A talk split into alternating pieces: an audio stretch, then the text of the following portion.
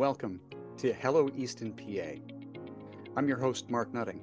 I'm the owner of Jiva Fitness, an author, business consultant, former actor, dancer, martial artist, superhero, musician, and I love to connect with others.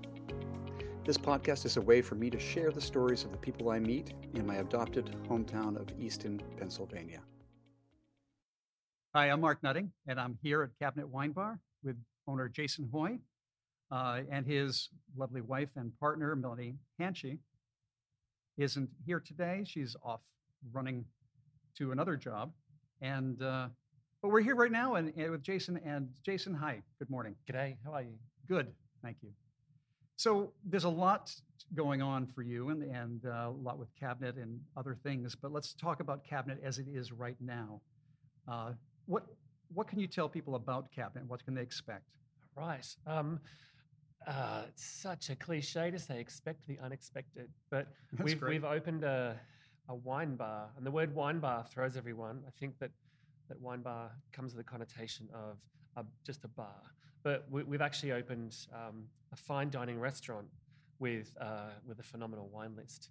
So so I think what they can expect is is not a bar, but a but a but a highfalutin restaurant, a nice kind of like fine dining experience that comes with snacks if you want to come in for a glass of wine. So it crosses a lot of boundaries. Yeah, yeah. And uh, what was what were you thinking when you you decided you wanted to do this? Because this, you know, this is a different thing for. I mean, obviously because it's different, you wanted to do it. But what what drove you to kind of want to open this in downtown Easton? Oof. Um, th- that's there's a lot of elements to that question. Like, what were you thinking? Is the probably hardest part to answer. Yeah. Um, why downtown Easton? I, I think um, that the, the what were you thinking part evolves um, over time, uh, and, and it's been slowly formed over uh, almost 30 years. Hmm. So wh- what I was thinking was I want to open a wine bar, but I was 20. So this is a long time in the making. Absolutely. I was sitting sitting very early in the morning after a shift, finishing at 5 a.m. in the nightclub that I worked in after I worked in the wine stores that, that I worked in um, with my friends at like 7 a.m. in a, in a rowdy part of, of Brisbane's um, uh, night scene called Fortitude Valley and said to my friend, I want to open a wine bar. And they said, oh, yeah, that's nice. Um, but that's, kind of that's nice. and then fixed my my gaze on that. But it's taken almost 30 years to get to the point where I could say I can open a wine bar. Yeah. So so we're there. So um, why downtown Easton? There's there's a long and winding road to get to Easton. Um, um, why downtown Easton? I think we're in a small city, large town that um, we'll, see more benefits from being here than maybe on the periphery or out in the the, the fields somewhere. Um, so yeah, I think that, that that's the reason we're in downtown Easton. It has promise. Well, it, I mean, it's certainly become a very foodie town. You know, uh, you know, there are a lot of restaurants now, uh, and this seems like something different. You know, and I mean, it is something different. But you know, so to have the diversity, you know, of offerings is is great. Uh, now, this is not your first venture. Well, no, no. Let's just, I was going to go off and on a tangent. I won't do that. Sure, that's all right. So let's let's stick with this. I mean, you know, besides the the fine dining and, and the good wine, the great wine, Yeah. uh, yeah, I mean, I'd just say good, great wine. No, that's all right. The um, you also have special events here. You don't? Isn't it like once a month you have a, like um, we're we're going to be doing a bunch of things as we grow into the space, but um, we we started straight away with a, a monthly wine dinner. Yeah. Um, so rather than than like a, a wine pairing exercise, it's more of a, a global jet setting exercise. So we've we've picked countries for each month or, or a theme. So. Uh, first was was Australian wines. The next was German wines, and the third was Austrian wines. Um, we just came out of our south of France dinner at the end of last month, and this month we're doing a Mexican themed wine dinner. Um, pretty sure that no one uh, that comes along has tried Mexican wine. So yeah, we that's just we- yeah. It's not one of the ones I'm very aware of. right. Yeah, so we're just we're, that's one thing we're doing, which has um, become a phenomenal excess, uh, success, I should say, they and excess. We we open up great wines rather than just here are some wines, um, you know, and here's some food. pay us. It's about developing a really fantastic menu that speaks to the country or the style or the region of what we're presenting. And then we're opening up bottles that people wouldn't normally buy themselves. So Grand Cru German Rieslings or, you know, sort of really super premium Austrian Gruner Veltliners or um, one of Australia's best red wines um, at, the, at Australian dinner. We make sure that people walk away going, wow, um, I didn't realize, or boy, I've never Mhm. had the opportunity, or yeah, I do love those wines. I should buy some. So we, we- we're really kind of trying to expose people um, to more than just a wine dinner. So, you know, as, as much as, you know, business in general these days, we all understand that it's, it's an experience economy. It's really about the experience. And a lot of people talk the game, uh, but, it, but it really sounds like, I mean, this is at the heart of what you're doing is, is an experience, not just a regular dinner kind of thing. It- Absolutely, yeah, one hundred percent. It's a it's a, a dozen wines. So rather than a full glass of of something white with a course and then a full glass of something else, we're giving people three to four wines with each course at a five course dinner. Um, where they where they we talk them through those wines. We tell them about the producers, the the, the great variety, where it's from, the terroir or the the um, the the, you know sort of like that microclimate geography aspect of where those vines are grown, and how they're grown. We really deep dive into it, so people come away with a deeper understanding of something they had little understanding of perhaps uh, when they arrived. Now, now, this is from a practical sense. People experience this. They go, "Ooh, these are great wines." Yep. And then, can they ever get them again? Yeah. So um, the, the beauty of um, Pennsylvania is that we now have a thing called a wine expanded permit. So we can sell wines retail. So they can sit down, try the wines, and then we can sell those wines to them. We've got an order form on the back of the menu uh, for that very, Oh, very wow. reason. So I, I come from a long history of retail, and Yeah. one of the one of the chunks of my life was was running an incredible wine store, one of the best wine stores in Australia, where we would would do um, at least two wine dinners a month in some of the best restaurants in Sydney. Um, and they would be for a producer or a region or a style or a container of wine we had coming in. So I've spent a decade hosting wine dinners and having to tell people about those wines, not just welcome, have a nice time, but you're here to look at these wines from so and so house in Burgundy or this Italian producer or this region in Australia. So it's something I've been doing for a long time, educating uh, and and helping people enjoy over a meal. Great. Um, so, this is not your first venture in Easton, though. No, So you first, well, I'm, I'm assuming, you first opened Tucker. correct. Yeah. So Tucker was our, let's uh, for want of a better expression, Aussie cafe. So um, Aussie cafe just comes with uh, a few caveats, which is um, we're, we're coffee snobs. So we we uh, didn't have any drip coffee. We just had espresso based coffee. Um, uh, the, the other caveat is we're coffee snobs, so we're like really meticulous about the coffee that we make and how it tastes. Yeah. And then secondly, it's about it was about a healthier style of eating rather than than a, a normal cafe concept, which as a obviously a non-American with this accent, I um, I experience a lot of American cafes as here's some muffins wrapped in some in some uh, plastic wrap, and here's some banana bread, and here's uh, a lemon bar, and here's another cake, and then they're all kind of like wrapped up, ready to go. Yeah. And there might be a breakfast sandwich, um, or if it's a bigger place, there might be bacon and eggs and home fries. Uh, but but that's kind of the concept of a cafe. Whereas a cafe for us is healthy salads, avocado toasts, uh, muesli and granola bowls. Um, we wanted to have somewhere someone could have a, a really healthy lunch that was a little step up, not um, a fine dining restaurant, but a good dining cafe where Mhm. they where they weren't limited by the, the same thing. They weren't just duplicating a more expensive version of that that scary kind of McDonald's breakfast that, that so many cafes can roll out. So yeah, an Aussie cafe is almost like a restaurant style, like an Irish pub that comes with its own um, distinct kind of personality. Mm-hmm. Yeah. And then you opened that, what, six years ago? Six years ago, Six yeah, years. yeah. So we're here in Easton because um, my beautiful wife, uh, Melanie, who is currently on a bus on the way to New York City to go and work at Food and Wine magazine, where she's the deputy editor. She was um, the minister of food for a, um, a company called Rodale that were based in Emmaus, uh, which is about 35 minutes due west of us here. Um, so we we ended up in Easton because we wanted to um, not be based in New York where the other office was, and she was working more and more in, in the Emmaus location. So we went touring the Lehigh Valley, looking for somewhere to live, somewhere we, that appealed to us. And I got to drive all over for six months looking for places, and and Easton won hands down. It was just the the, it had such great appeal. Really wonderful yeah. town to roll into. Can't tell you how great it is to drive down Northampton Street as the the sun is setting. Um, You've picked up your wife from her job and you're driving back to New York and you're heading down the main road and there's this beautiful sunset and there's the circle and there's just friendly people on the street willing to have a chat and tell you about their town. It, it, it was an instant uh, tick. Yeah, great. Yeah. Yeah. Um, so you opened six years ago. Yep. Then things were going along fairly smoothly, and COVID hits. COVID hit everyone. Well, it hit every- Yeah. yeah, yeah. But you you made a big shift.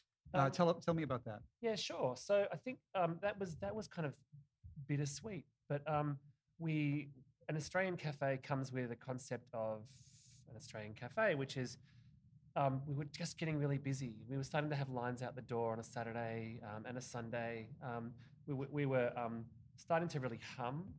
Um, and, and we also we pay our staff. So we pay a living wage of $15 an hour plus tips because we kind of believe people are in hospitality because they're hospitable and they've chosen it as a career rather than a gap filler.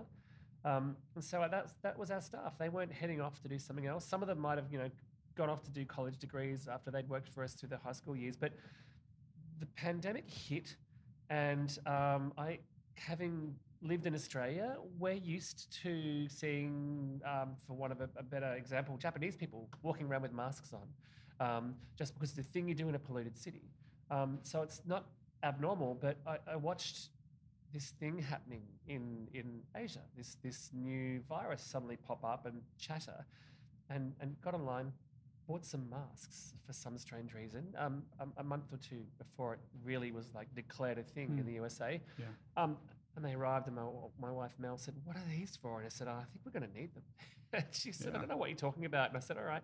And then I sat my staff down uh, two weeks before the lockdown. I guess for, for it was what we all called it, the lockdown. Um, two weeks before the lockdown, because business was slowing down dramatically. It was it was grinding to a halt, and it was obvious that, that that everyone was a little nervous and didn't know what the hell was happening. So I told my staff that we were closing, that we were going to close, and we were going to reopen a week later as a grocery store. So we we cleared all our tables. That's quite out a shift. huge shift. But I kind of the only thing I'd think was, well, okay, um, people are running out of toilet paper. Yeah. Um, so so people are going to need toilet paper. What else are they going to need? And do they want to go to a large supermarket? Will they be allowed to go to a large supermarket? So we looked at all the stuff that we were cooking and realized that people would still need it. So we decided rather than, than cook it, we could sell it. So we, we very quickly, in the space of a week, one staff member, uh, I asked everyone if they'd stay for a week and volunteer. I couldn't afford to pay them. Sure. Um, and one staff member said she would help. Um, and, and for a week, we, we built trestle tables and figured out what we were doing. And, and, uh, and then the next week we opened, and it was the two of us. Uh, and she made $3,000 in tips in one week. Wow. Yeah. Yeah, it was crazy. So people Uh, appreciating. You know, yeah, th- there was an instant like, what are we going to do? And we had a, a really great uh, lit mail list that we could say, here's what we're going to do. We had a really strong social media following where we could communicate, here's what we're doing. And, and people didn't know how contagious it was or what was going on. So they were much more comfortable coming up to a window that we rolled open rather than into a space um, to pick up a bag of groceries. We, we would have to drop in at night time and change the receipt printer rolls over because they were running out because there were that many orders coming through. right. Um, Yeah. So, so on a Friday night, we would be there, sort of like to change those register rolls, just because there was hundreds of orders, and then we'd be in there at sort of five in the morning, sorting through all of that and and, and packing groceries, and we'd have we had ten people packing groceries on a Saturday, um, but it wasn't the perfect business situation. It was kind of done. It was done f- for the right reason, which is Yeah. get involved, keep our cash flow going, but it wasn't done for profit. We weren't really making any money. We were Sure, we were just yeah. drinking from a fire hose of revenue, but but we um, we worked really hard. It was exhausting. It was it was 14 to 16 hour days for many months. So a- as you did this, the, um, at what point did you say, you didn't, well, let me clarify, because I'm not really sure. Yeah. You did not open Tucker as it used to be ever again. We we did actually. Did you? Yeah, Oh, yeah. okay, So so that's where I there was- was this strange point in everyone's head, I think, where they said, "Oh, it's over. We can go and eat out. We'll start by eating outdoors."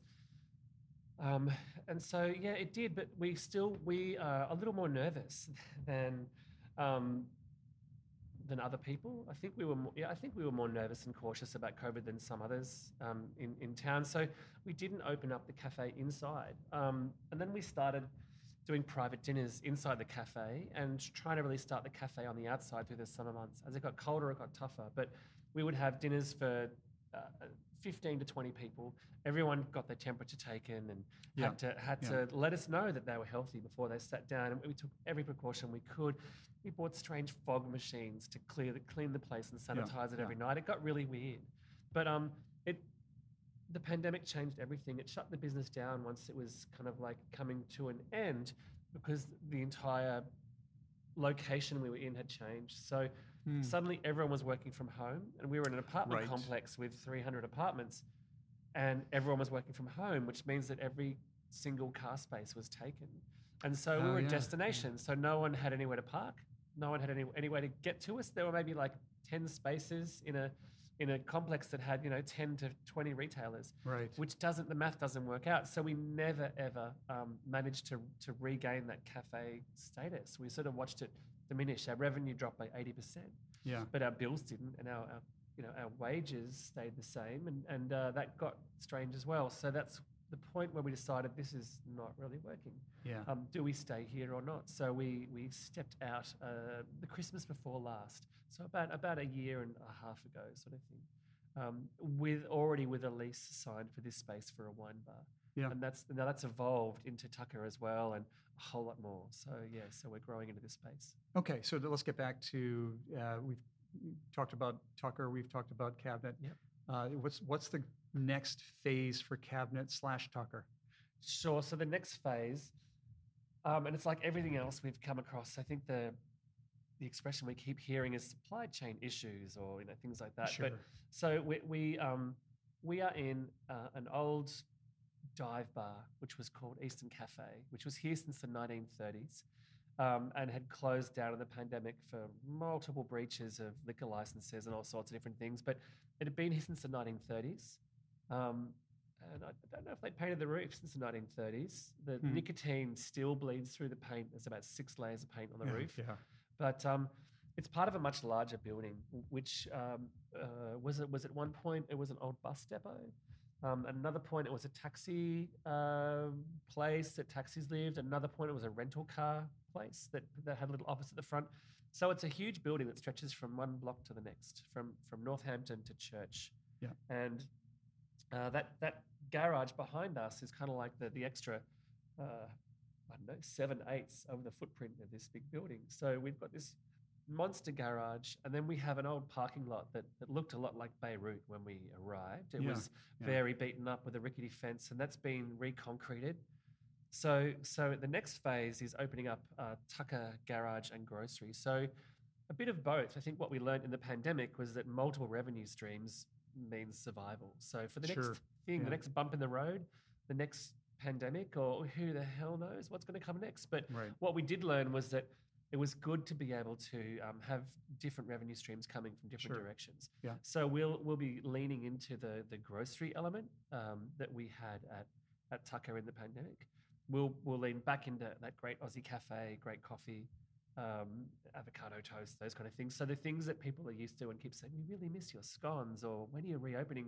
We'll bring that back. Yeah. But then that large area outside that, that faces the river is a is a huge like four thousand square foot patio. So we'll have pergolas and and it'll be almost like a uh, the word in Austria is Heurigen and the word in German is Buschenschank, which kind of means like a wine garden slash yeah. beer garden. So Yeah. rather than just like here's a beer garden, drink beer, it'll be here's carafes of, of wine, here's uh, cocktails, a little more elevated, um, but also very relaxed. Have uh, half of a rotisserie chicken, or you know some some Weisswurst or some good bratwurst in a, in a roll with some onions and mustard and whatever else. So we'll lean into that very convivial outdoor summer kind of um, uh, German thing. So Kabinett kind of stretches either side of the garage, outside and in, and Tucker will be the garage itself, um, Yeah. where you'll be able to have private events or or uh, come and get your groceries on a Monday, Tuesday to buy fresh produce. Very hard to find in Easton uh, early in the week. There's, there's Sure, nowhere. yeah. Um, so so yeah, we want to make sure that people can do that, and it also that multiple revenue stream thing really comes down to it keeps our produce really fresh when we're running two kitchens for a, for a cafe and for a fine dining restaurant then we can represent uh, we can sell the same potatoes we're cooking with which means high quality produce but we can we can make sure that um, that people are buying it as well as us cooking it which keeps it rolling through really quickly um, which means that we're not sort of sitting on anything that's always super fresh whereas a supermarket might toss out those you know sort of like that crate of onions because they're the bit along in the tooth we tended to find that we could roll through produce really easily ourselves if it was it was like we need to use that then we could just cook something and we can use it Right. um, yeah. so it's a really clever way to reduce waste to zero and i think that's really important too Super. Yeah. Yeah, that's great. Um, let's let's cut to the personal. Jason Hoy, tell me about yourself. No, let's let's go. You're from Australia, yeah um, so they say. yep sort of yep Yeah. Um, so uh, you know, you you've said you've been in the wine business thirty plus years or, Yep. s- or something. Yeah. What did you? How did you get into that? Sure. I um for well, I moved all over Australia. I grew up in Tasmania, which is the bottom state of Australia, very much like the Vermont of Australia, but but like uh, an island. Yeah. Um, and then migrated to the mainland, as we say, which was a place called Victoria, the bottom state of the of the large island, which is Australia. Um, into the country, into the city, and then uh, migrated north to tropical Queensland to a place called Brisbane. But by that point, I'd been to a lot of different schools. I'd, I was finishing high school um, and I was doing work experience, and I thought, I want to be a chef. Um, so I went and did work experience at a, a vegetarian restaurant called Squirrels. In Squirrels? Squirrels, as in like the animal that doesn't exist in Australia. yeah, yeah, right. But um, uh, it was it was like this long established vegetarian restaurant when well before like the whole vegan vegetarian thing was really big. Had multiple cookbooks. Had a lovely old lady that, that owned it, and it was being run by um, her son-in-law and daughter. And her son-in-law was was from Belgium, so he kind of was French but not. And he'd run large hotels and restaurants, and he had all this a wealth of experience. So I learned two things. Number one, I learned that chefs are crazy. Um, in a vegetarian restaurant, they had this German guy, maybe Austrian guy, that would wave knives around. I'm like, this is okay, terrifying. And then I realized that the hours sucked and it was long days. And, and I just Yeah. looked at them and thought, okay, I'm out. I don't want to be a chef. Um, but I also realized that I enjoyed engaging with people and looking after them. And so I had a job straight away. I got, I got a job. I got the most ridiculous reference letter from Pierre. Um, which I could never ever use for any other job in the future because it was so over the top. It was it was almost like okay, there's spelling mistakes because he couldn't spell English words as well as everyone else, and also it was just so ridiculous. But but uh, having said that, yeah, he um he skipped the country with all the money and his his uh, wife, and they had left this poor lady in the lurch, and Oh, the no. restaurant closed. But um in the interim, I was working in restaurants through high school. Um, somebody tapped me in a restaurant. Uh, and said, Hey, would you like to come and work in our wine store? It was a very large pub or hotel that, that we were working in the restaurant, and they had a huge uh, wine store attached to it. And I said, I don't drink. I did drink when I was 16 once, and I, and I didn't drink till I was 22 after that. Yeah. But I was still a teenager, and she said, No, but you're polite and, and you're relatively well spoken, so why don't you help us? So suddenly I was conducting wine tastings and learning as much as I could about something I knew nothing about, and, and then sort of jumped around. I finished my degree, which is in marketing. Yeah. I worked as a copywriter for six months in an advertising agency, writing ads for Kodak Film, uh, for Powers Beer, a brand of Queensland beer, um, a tire company called Kumho. It was the worst job ever. Um, Yeah. I spent spent um, three and a half years um, in a degree. Was one of the few people to get a, a, a job in an advertising agency in my degree, but I, I- it was in my brain. It was this poetic thing where I could create incredible copy that would convince people to to just bow down to that product and buy it. But the reality was, I was writing the ad for one like fat beer executive in his sixties who um, really just wanted to see bikinis, you know, and and it was Yeah, became oh, yeah, right. it became really really uh, basic and boring, and I realized that I was going to just die of boredom if I did this job, and it wasn't what I wanted to do after all. So I went back to the wine stores that I'd been managing and running while I was at university, and thought, well, I'll have a crack at this, and, Yeah. and with a determined attitude not to be trapped in a small suburban bottle shop with people coming in for a small bottle of vodka and a, you know to help them with their with their crippling addiction, but rather um, something a little more fancy where people were choosing a bottle of wine for dinner, where, where it was more about drink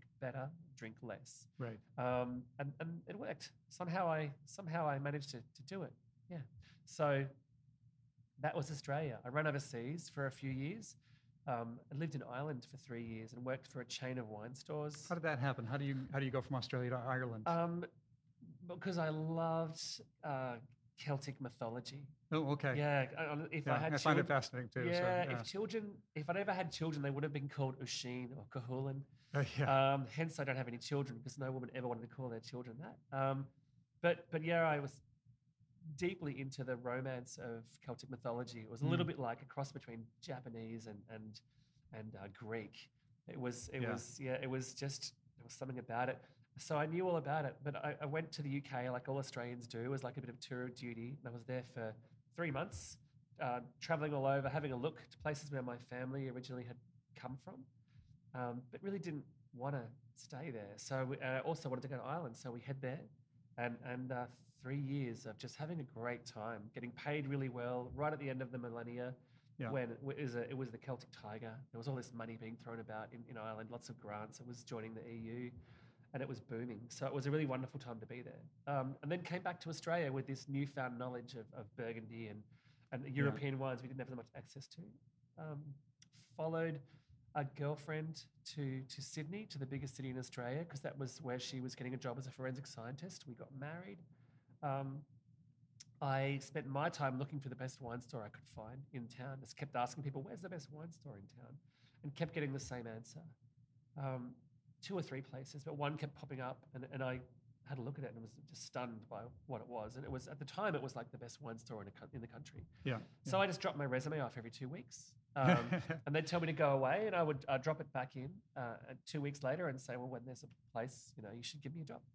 Um, and I harassed them. It took three months, and uh, and then someone left, and they left to a really um, high-powered sort of sales manager for a, a national brand that that was um, penetrating the American market and very successful, called called Torbreck.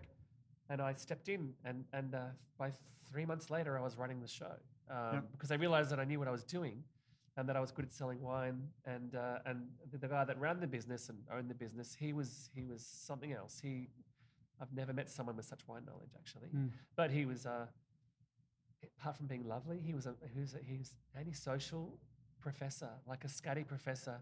That, that didn't really like talking to people. yeah. Um, yeah. So it was lovely that he could push me out the front to talk to all Sure, the people while the he could control the stock coming in and teach us about that.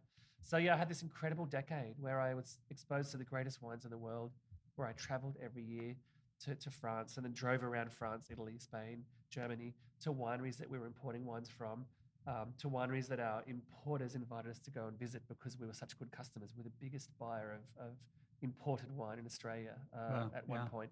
So I had access to every restaurant and access to every winery and access to incredible dinners, things that, that I didn't have any money uh, to do. In fact, I left my first wife after two years in Sydney. She hated Sydney and hated Sydney, um, and it didn't work. So I ended up loving Sydney in this incredible job Yeah. uh, with a with a horrible debt that comes with divorce as a young person with no lawyers and no idea what they're doing. So right. I sure. so I was eating rice when I went home, but I was drinking Grand Cru Burgundy when I went to work. It was there was a weird juxtaposition, um, but it, it was still a fun decade. I wouldn't have done Yeah. it the other way. Yeah. yeah. So and then and then uh, from Sydney to the USA. And Yeah. and how that happened? Was it following a job, following a you know? Yeah, I, I watched the decline of this incredible wine store, and, and, and much like buying a mask for COVID, I sort of said, said to Melanie, my, my then partner, my now wife, um, that, um, that I was going to step out. And, and I was poached by, by one of the wholesalers that I was the number one customer for, um, that, that specialized in German, Austrian wines, had an incredible portfolio of wines, and I became a wholesaler. Um, hated that just as much as I hated copywriting. I, Mm, I had access to every restaurant because I had this incredible selection of wines, but um, I didn't really have the same personality as the owner, and he was based in another state, and he got very nervous. I made him nervous. I had a different way of selling and a different way of communicating to people. Sure. Um, yeah. Rather than putting a cheese platter on at a, a large wine tasting that I would hold, I would put on uh, something like fairy bread, which is you know sort of white bread with sprinkles. Uh, that's a very Australian party dish, but figured it was more fun and it sort of spoke to um, a little more irreverence and, and enjoying wine rather Yeah. than than uh, that old stuffy kind of approach. Yeah. But um, it didn't work. It, it- I had a great time selling wine, but it wasn't the right personality fit. Stepped out, um, and then worked for a local wine producer. Lovely wines, but all that access to all those restaurants disappeared overnight, and I Mhm. struggled. Um, whereas Mel is incredible at what she does. She's a magazine editor who uh, was was running an empire called Donna Hay magazine for the woman called Donna Hay, almost like the Martha Stewart of Australia Oh yeah. without yeah. Snoop Dogg. Um, she's still cool, but but uh, Mel's career was had peaked. She couldn't go anywhere. We're in a country with the same population as New York State. That's the same Oh, yeah, same right. size as the USA. So so it's kind of like we'd both hit this wall, and she was ready to to go a lot further and faster. So we decided to pack her up, and we put an affirmation on the fridge saying Mel has the the job in the magazine in New York that that uh, sh you know she's uh, always wanted, and Jason has the the wine bar of his dreams in Brooklyn. Great. So uh, we, we for two years we bashed away at that. We'd pack her up. She'd get an interview with every editor in chief of every great food magazine, just based on who she was and what she was already doing. Um, and then finally, she was, I guess, given a job, handed a job by by Rodale as the minister of food. They used to say, or um, but she was the director of all food content for all the magazines and kitchens, and which came with some really strange kind of like uh, Pennsylvania concepts, like you can write the menu for the cafeteria for our campus in Emmaus as well, which didn't really like light her fire. I, yeah, I can see where But- that might not. Yeah, it, it was a bit like oh, they didn't really know what to do with her, but they knew that they wanted her there because of what she could do and the, the changes she Yeah. could make for food and how it was presented in their magazines. Um, and I followed because I can. I'm a wine guy. I can go wherever I like. So I twiddled my thumbs in Brooklyn for a couple of years. I worked in wine stores around Manhattan, but it was very much fifteen dollars an hour, twenty bucks an hour, which is I know is very good for a lot of people in the USA, but but for the experience I had, it was Right, a little yeah. bit debilitating. Um, having come from some really great roles in, in my own country, but the aim was still to open a wine bar, and we learnt very quickly that opening a wine bar in Brooklyn is not as easy as it sounds. Uh, yeah. it's easy to get a license. It might cost you 500 bucks, $1,000. But you have to find a place to open the wine bar. And the rent in Brooklyn or New York is going to be $20,000 a month. Right. So just to set a place up takes at least six to nine months. So you already need 120, $200,000 before you've even opened the doors. And that was what we didn't have. Sure. Um, so we, we decided to come out to, to Easton. Um, uh, Easton chose us. I mean, we sort of had a look at all the other towns, and Easton just put its hand up and said, "You should live here." It was close to New York uh, for, for Melanie. It was close to Emmaus. Um, it had a really lovely sense of community. Just it just spoke to us. So here we are. Um, suddenly, Rodale was sold to a company called Hearst, that are now based in Easton. Um, and part of that meant that she was marched from the the uh, the campus, so to speak, from the the head offices of of Rodale on the day it was sold, because she was on a visa. So we work Oh, here on a visa, which means that we're sponsored by the company, and that company was no longer sponsoring her.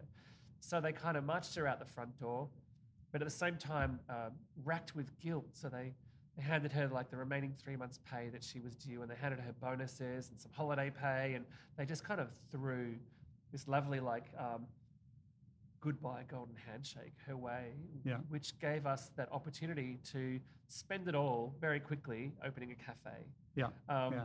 the, the best way to open a business is just spend your life savings that you suddenly had. Um, and there we Well, are. I don't know if everybody agrees with that, but but certainly that's Yeah, that's you know if you're going to do it, sometimes that's the only way to do it. Right. So we got we got lucky. So we opened a cafe, and that was really because we missed good coffee and and uh, a healthy breakfast. Mm. Yeah. So we had a lot of fun doing it, and and the aim was yeah we're going to open a wine bar here, and then we learnt that there's difficulties in PA, and a license is the difficulty here. It's going to cost you well now about three hundred thousand dollars. When we moved here six seven years ago, it was about seventy eighty thousand dollars. Um, but very hard to find, and still very hard to find. So, Yeah. so, so here we are. We were at Tucker. Some random guys from New York walked in, uh, in the pandemic and, and said to us, "We love your cafe. We, we love the aesthetic, and we love what you do.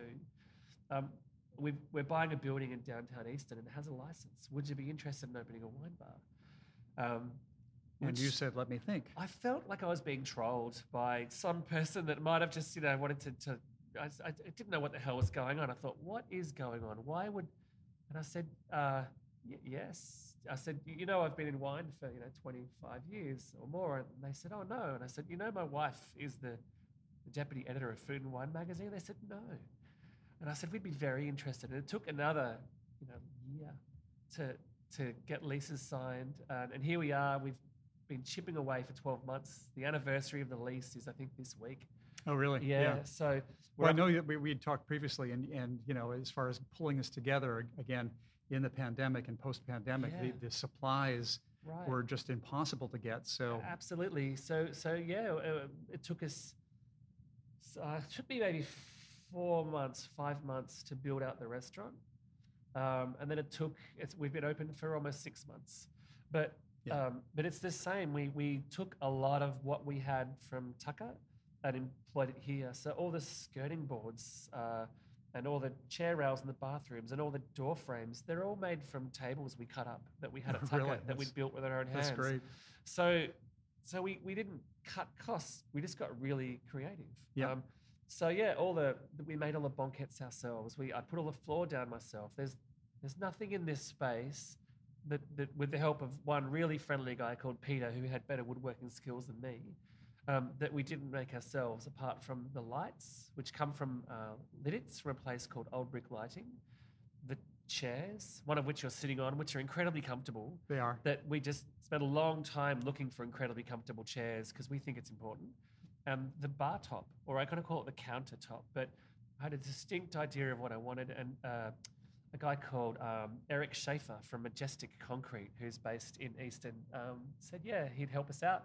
So, so that's it. There's very little that we haven't made ourselves. Otherwise, um, we've upholstered the, benches, we've made the cushions, we've we've painted, we've hammered, we've nailed, we've done everything, um, uh, with the exception of like things that like electrical, which we aren't qualified to do. Right. But but yeah, it But was that has to be kind of satisfying too, to know that, you know, it, it is what it is because of your blood, sweat and tears and your, Yeah. your, your own personal labor in that. There's also um, uh, at least 20 years, I'm sure, of a really great lifestyle where we got to eat in some of the world's best restaurants, um, where we've we've all, we, I've been a restaurant reviewer as part of my job uh, in great wine stores. Was people saying, "Would you like to review restaurants for us?" My wife was also a restaurant reviewer because of the same sort of journalism, food background. Sure.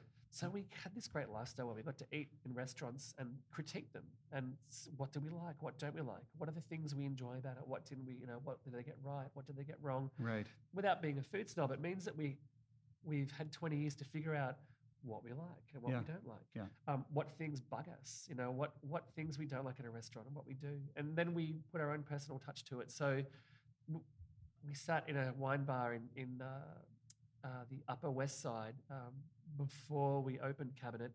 Great wine bar car called Ardesia.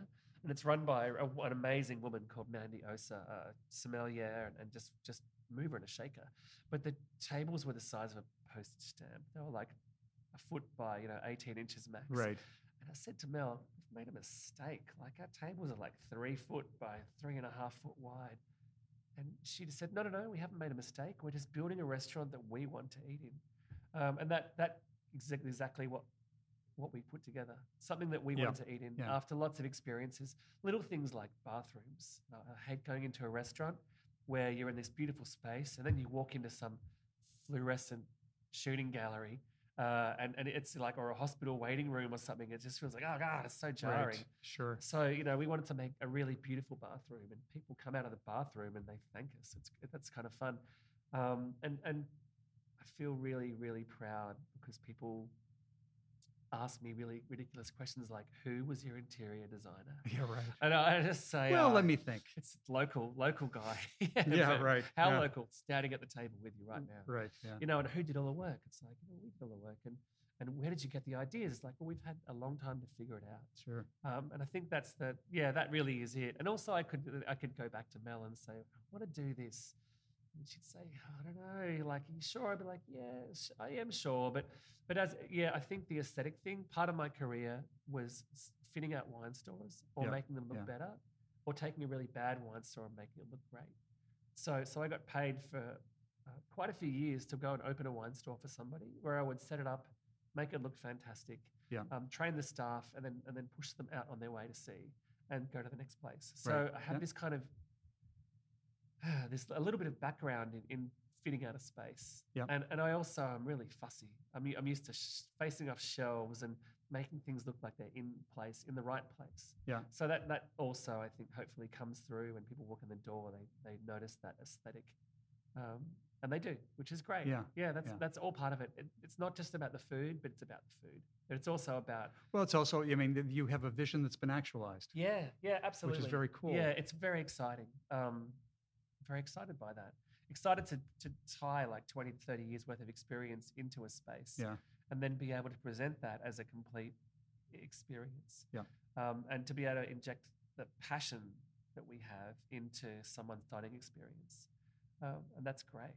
And it's without being again without being snobby, it's kind of it's kind of fun to have people that have maybe very little experience in wine just burst out with things like you know more about wine than anyone I've ever met. It's like, Yeah. well, that's really great because I feel like an idiot. At the age of 50, I've forgotten a lot. And there are people that are way more driven than me that have little pins on their lapel to say that they're a Yeah. but- certified sommelier or they're my best friend is a master of wine. You know, that that uh, they have way more knowledge. But I think what I have is just the the desire to actually shape an experience. Well, you know, it's not just the knowledge too, but it is the, the ability to communicate Yes. to with, Yeah. you know, so maybe you, you know, even just the, the, the way you communicate about the wines Yeah. that you have with others. Very, very much so. As someone who was in retail for a long time, I didn't have the the opportunity to say, "Would you like to have a taste?" Mhm. Or, or I right, had sure. I had maybe sixty seconds to three minutes tops to talk to someone about something they didn't know anything about, or they were very nervous about. They're coming to buy a special bottle of wine for someone who really liked wine. They didn't know what they were doing, or they were coming in because they really liked wine, and I had to pick what they liked, what they enjoyed, what they didn't, figure it out, and find the perfect bottle, so that they would then come back again and say that was the perfect bottle. Well done Right. with no testing. It's like some, hey, that car's great. You're going to love it. How Yeah. do I know? Just trust me. It's very hard to do. And if you tell a lie, it bites you on the butt. Oh, sure. So, yeah. so yeah, that's that's an approach to selling wine that I definitely uh, picked up, which is different to uh, just a list of wines and someone with a pin on their badge on their lapel saying, "Well, I'm an expert. You should trust me." I'd Right. rather say, "You're the expert. You just don't know it. Let me show you." Sure. Yeah. Yeah. Great. So that's that's definitely an approach which we're trying to embrace and teach our staff as well. Ask, get them to ask questions rather than tell people what to drink. Right. Yeah. Yeah. Yeah. Great. Uh, we've covered a lot here. Uh, is there something I haven't asked or we haven't said about the business that you'd like people to know? Uh, yeah, I, we are we're approaching this business like we did at Tucker. We are approaching it differently. So we're we're still strangers in a strange land. Um, we arrived uh, when Obama was president, um, and it was and it was all about hope. Um, Yeah. And and we we have opened a restaurant that's a little bit of a combination of like where we live now and where we came from. So we we pay our staff twenty dollars an hour we we um, we pull tips between front and back of house, which is one good thing about Pennsylvania is we can do that, uh, whereas in New York they can't, which is a problem. But we, we've we've begrudgingly learned to embrace tips, but we've told people that they're going to tip twenty percent, and it's built into. And if they can always refuse if they want to, but we kind of had to adopt the system that we um, have moved to, um, that we live with. Yeah. Um, but we also believe that our staff are, are here for a career rather than just for a gap filler. Sure. And, and so it's it's great. We have chefs that are working 40 hours a week rather than 70 hours a week. yeah. Like we don't yeah. want them to. If we get them to work 50 hours a week and there's four of them, then we'd rather hire a new person, have them all working 40 hours a week again, which they're trying to get their head around. But it's about building a family where they can afford to pay their rent, where they enjoy working and they're not burnt out. Um, and that's going okay. The only person that'll be burnt out is me as I try and as I try and juggle a massive wages bill Sure. and, and get this place really like humming so that we can Yeah. afford those things. So yeah, right now we're we're kind of just like treading water a little bit. We've got our, our opening costs that we had, but Sure. but yeah. we um, are definitely trying to do this differently and change the conversation about wages, about food, about um, where the food comes from, about the quality of staff, all, all those things that we want to lift. And, and we've seen a change in town already. We've seen multiple restaurants suddenly launching wine dinners, Yeah. um, which is great. And I'm not going to say it's because of us, but I'm going to say there were no wine dinners in the area uh, Prior to. three months ago. Yeah, right. And, and now there are, uh, there are dinners all over town, and that's really good. It means that people are paying attention, Yeah. and that they're going to try and emulate, uh, and and that's fantastic. If if we can get um, every wine list in town to improve just a little bit, Mhm. um, then then that means that there's a better experience in every restaurant in town. If Sure. If yeah, if if people you know have to have to lift their game, that means everyone's game's lifted. So Yeah. so that's great because we have you said like Easton is a food destination. Um, I'm a bit column A, a bit column B about that. I still think that there's lots of destinations here to eat at. Whether they're destinations that I would seek out, or some yes, some no. I think that that um, it's well established, but I think some of those places have been around for quite some time and, and maybe resting on their laurels. Yeah. Um, and recently, we've had some really big restaurants that have been in Easton for you know over a decade uh, closed down that that had just Sure. come to the end of their life cycle. So, I think that um, Easton's been having a wonderful renaissance for the last six, seven, eight years. Um, well before we arrived, I think that the mayor's done a wonderful job. That it's a really great town to walk into with ambassadors just saying hi, good to see you, have a great Right. day Yeah. um, the, the the collective consciousness of Easton is really positive.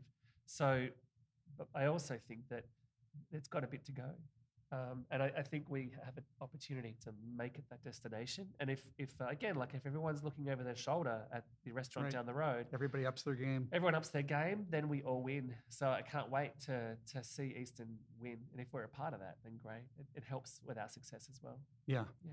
Super. Well, I think that about covers it for now. Cool. And uh, just once again, I'm with Jason Hoy at Kabinett Wine Bar and Tucker Garage and Grocery, soon to come. Soon. And I'm Mark Nutting. Thank you so much, Jason. Been a pleasure. Thank you.